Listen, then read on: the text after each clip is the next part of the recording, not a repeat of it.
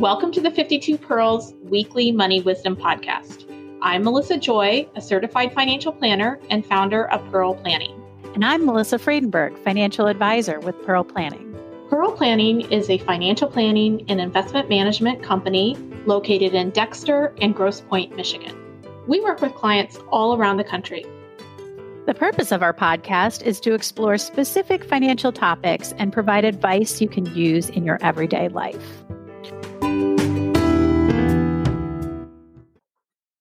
Hello, and welcome to another episode of the 52 Pearls Weekly Money Wisdom Podcast. This is Melissa Friedenberg in the Grosse Pointe office. And today I'm here with our newest team member at Pearl Planning, Jay Friedenberg, who also happens to be my husband. Welcome, Jay. Thanks, Melissa. It's great to be here. Jay is our investment analyst and has over 25 years in the financial industry, with the last 18 as a vice president on the asset management distribution side of the industry. So we are excited to have Jay here. He is a wealth of knowledge. And it's also nice working with my husband. Well, it is great to be here, Melissa. Thank you very much. Very excited about it. Uh, well, today's topic, we are going to talk about what is going on in the market right now. You may have opened up your statements and been a little surprised to see that everything is down. Or maybe you've been following along in the news and had expectations of that. But hopefully today we'll clear up some of the reasons why this is going on, as well as what we think will happen for the rest of the year. So as of Friday, June 24th, the S&P was down 17.3%. And probably more surprising is the bond indices were down as well. So the US Treasury index was down 12.7% as of Friday's close, and the US Agg Bond Index was down 10.9%. So there really has not been places to hide as far as the market year to date. So, Jay, would you be so kind as to share with us some of the things that have contributed to this? Sure. Obviously, there's lots of things that go into it. But first and foremost, what's happening in the market right now, it's all about inflation and how the Federal Reserve is controlling inflation through their interest rate policy. Okay. So mainly the market is probably wondering if the Fed's going to be able to control this inflation, right? Yeah, exactly. I think you bring up a great point because you know, as the Federal Reserve is trying to get down to their target rate of inflation of 2%, they are going through a rising rate policy, right? So you know, it's one thing for for clients to look at their statements and seeing their equities being down, right? That's just some, you know, clients have gotten used to equity volatility, but when their equities are down and their bonds are down, that's what creates a lot of confusion. So, what the bond market really began doing in January was anticipating the Federal Reserve raising rates. And it kind of happened quietly in the beginning of the year. And in fact, it actually started happening in December of last year with short term rates. But it really, over the last few months, uh, rates have dramatically risen in anticipation of the Fed. And what happened when the Federal Reserve, not only did they raise interest rates uh, 75 basis points or three quarters of 1%, uh, they gave some really hawkish guidance. They, in fact, went so far as to say their primary goal was to tackle inflation, which led the market to believe that they were going to be very aggressive with uh, rate policy going forward, potentially raising rates another 75 basis points when they meet again in the uh, end of July in both the equity markets, but again, more importantly, the bond market, because bond market returns, as you mentioned, the um, the U.S. aggregate uh, bond index being down more than ten percent. That hasn't happened in a really long time. In fact, it's worse than when the Fed was raising rates in 1994. So, if it feels a little bit jarring, um, it is, and it, right. and it has been volatile. And typically, when you have a portfolio that has equities and bonds, we look at that bond portion as like the ballast in the portfolio because typically when equities are down, bonds are either down less or positive to maybe offset that. To use industry jargon, the inverse relationship uh, between equity markets and bond markets. And you're you're exactly right. That has not been the case. So that's what makes it a little bit different this year for people that maybe have experienced equity volatility in the past, especially for those conservative investors that may have more fixed income in their portfolio. They are uh, maybe not expecting their portfolios to be down. Yeah, that's exactly right. And you know, whatever whatever example I can give is not going to. It's going to be somewhat cold comfort to bond investors, particularly bond investors who are um, more conservative or or further along in their investment journey that have more bonds in their portfolios. But the worst years most of the time for bond markets are like bad days for the equity markets. I do also want to add in you know, the vast majority of bond market returns come from the dividend or, or the interest that they're paying.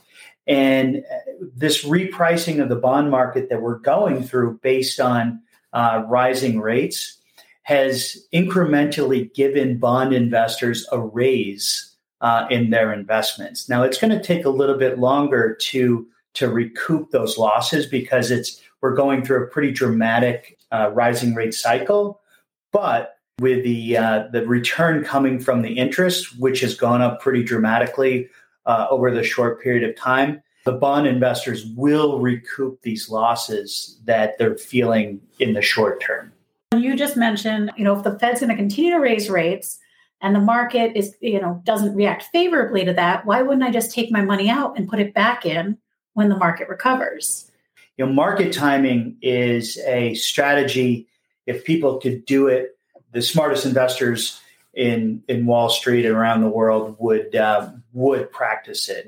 But what happens is, you know, it, it's easy to say, okay, uh, the week before last, the market was down about 25% year to date. And that's when we had gone into a bear market. So officially entering a bear market would be down 20% or more from the market high. Exactly. Yep. So the hard side is when do you get back in, right?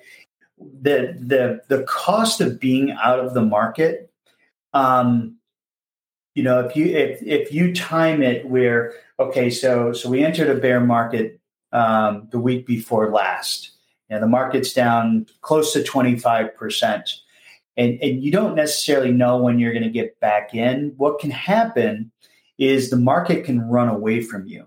And when you're always looking for a, a, the, the very best entry point or a good entry point, um, the market can get away from you. And that, that opportunity cost or the cost of being out of the market, it will be or has been, I should say, um, considerably more uh, than whatever you avoided.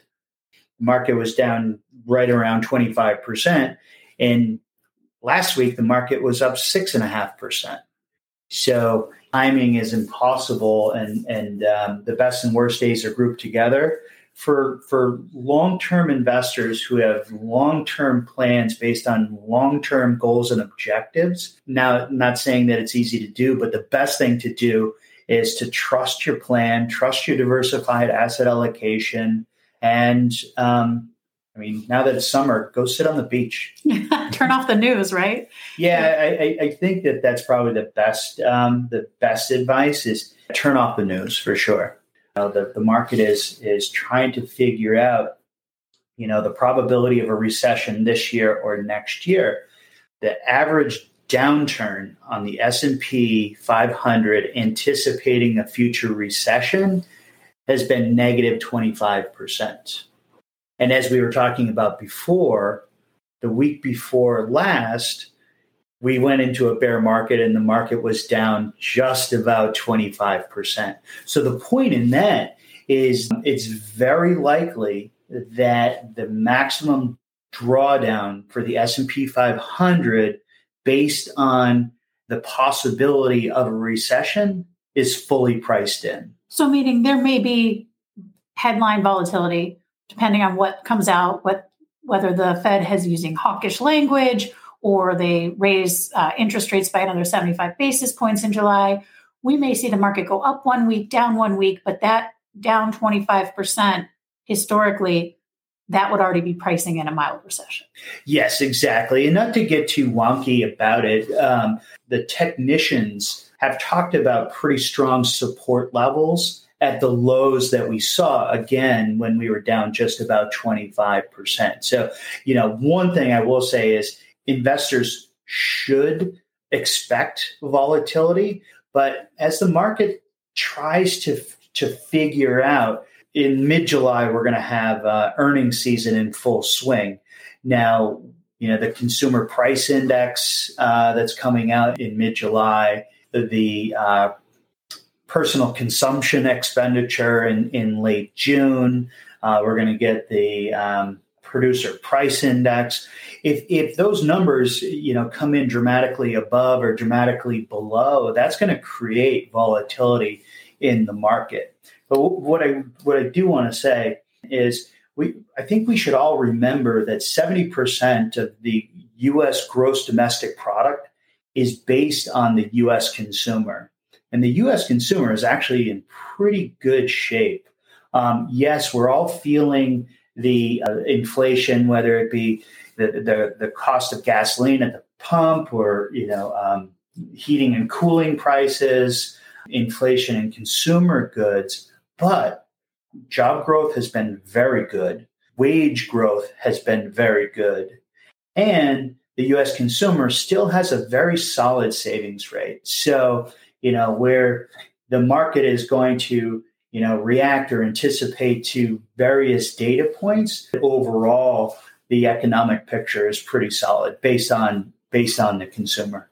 So unlike maybe previous recessions, let's think back to 08, 09, I mean, that was that was a tough time in the Friedenberg household and just across the country. Yeah, yeah, yeah, yeah. yeah. Um, we had I, just had our first baby. We were both working, and we went down to one income, an extra mouth to feed. So I remember that one pretty pretty well. We, uh, when you think about what's different now, as you mentioned, people are we have full employment, so people are employed.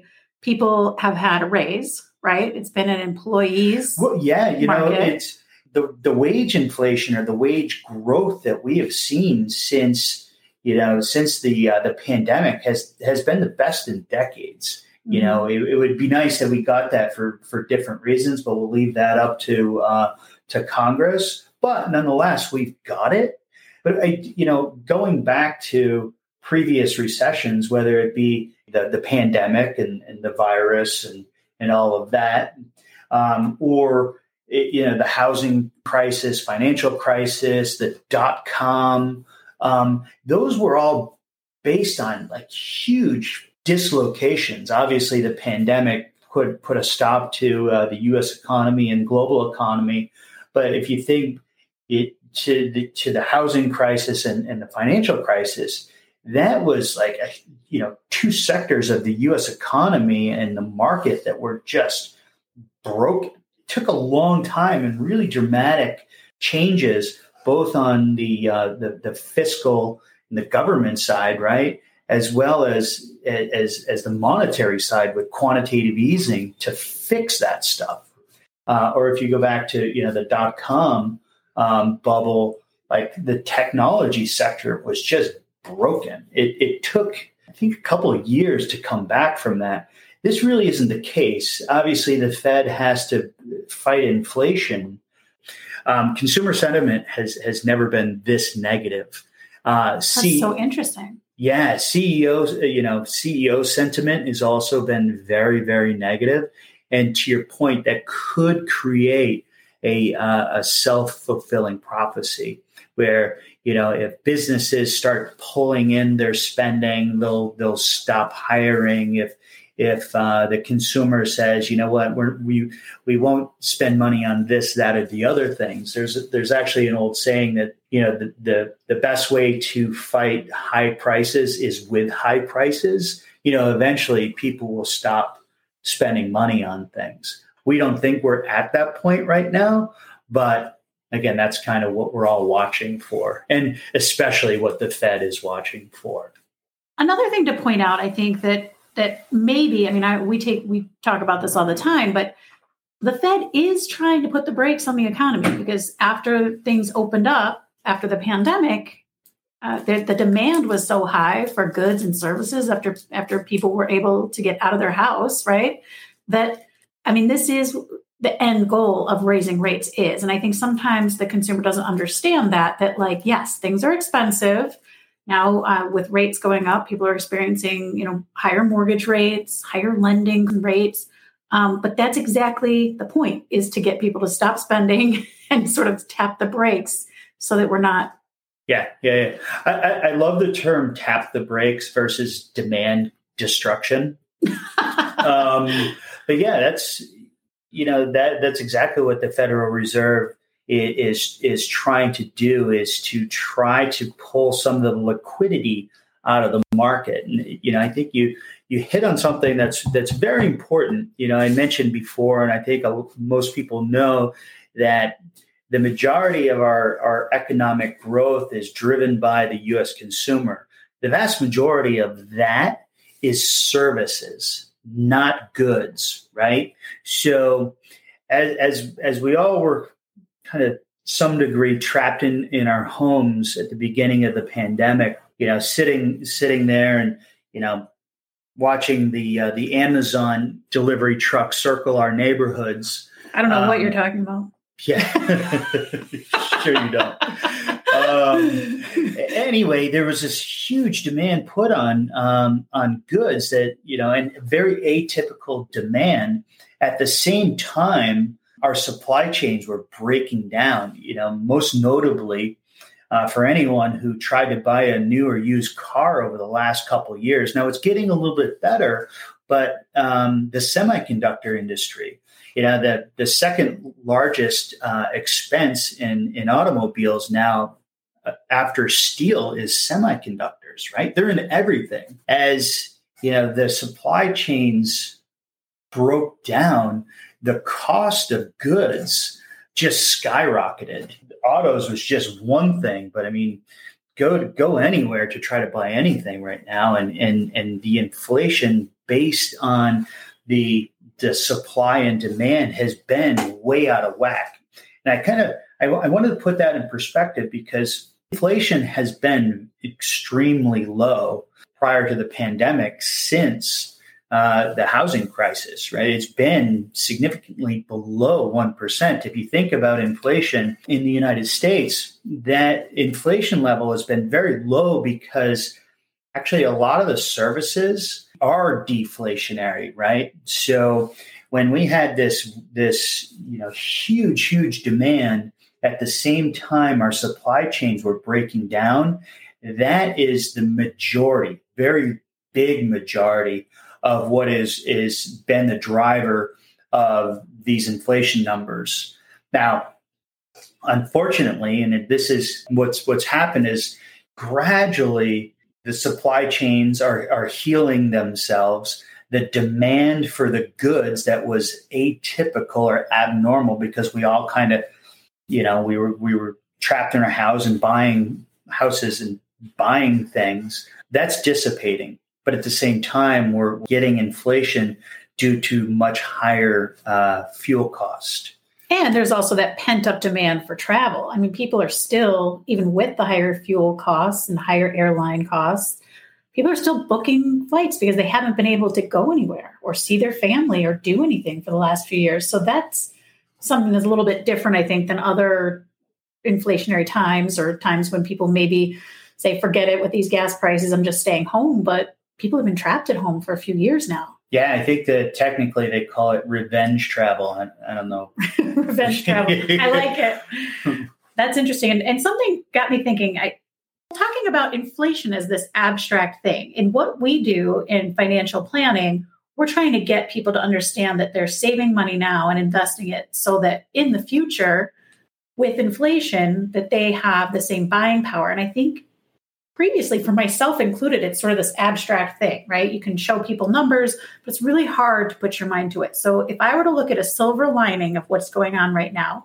hopefully this gets, you know, under control in the next year or so.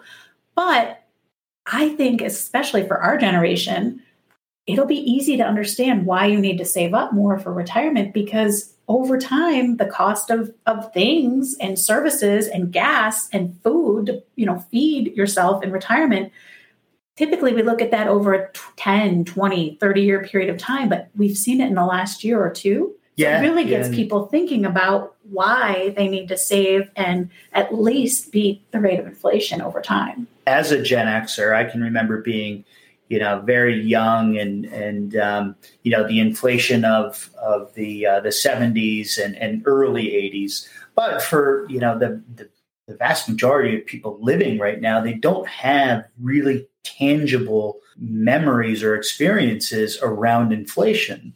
Now, so you have tangible memories of inflation in the seventies? Wow. now this is an interesting thing because Jay is is fifty one, right? All right. So yeah. So I, Jay being know, alive in the 70s, I was born in November of 79. So I don't really remember inflation. I was I I, I mean I do I remember being in gas lines for sure.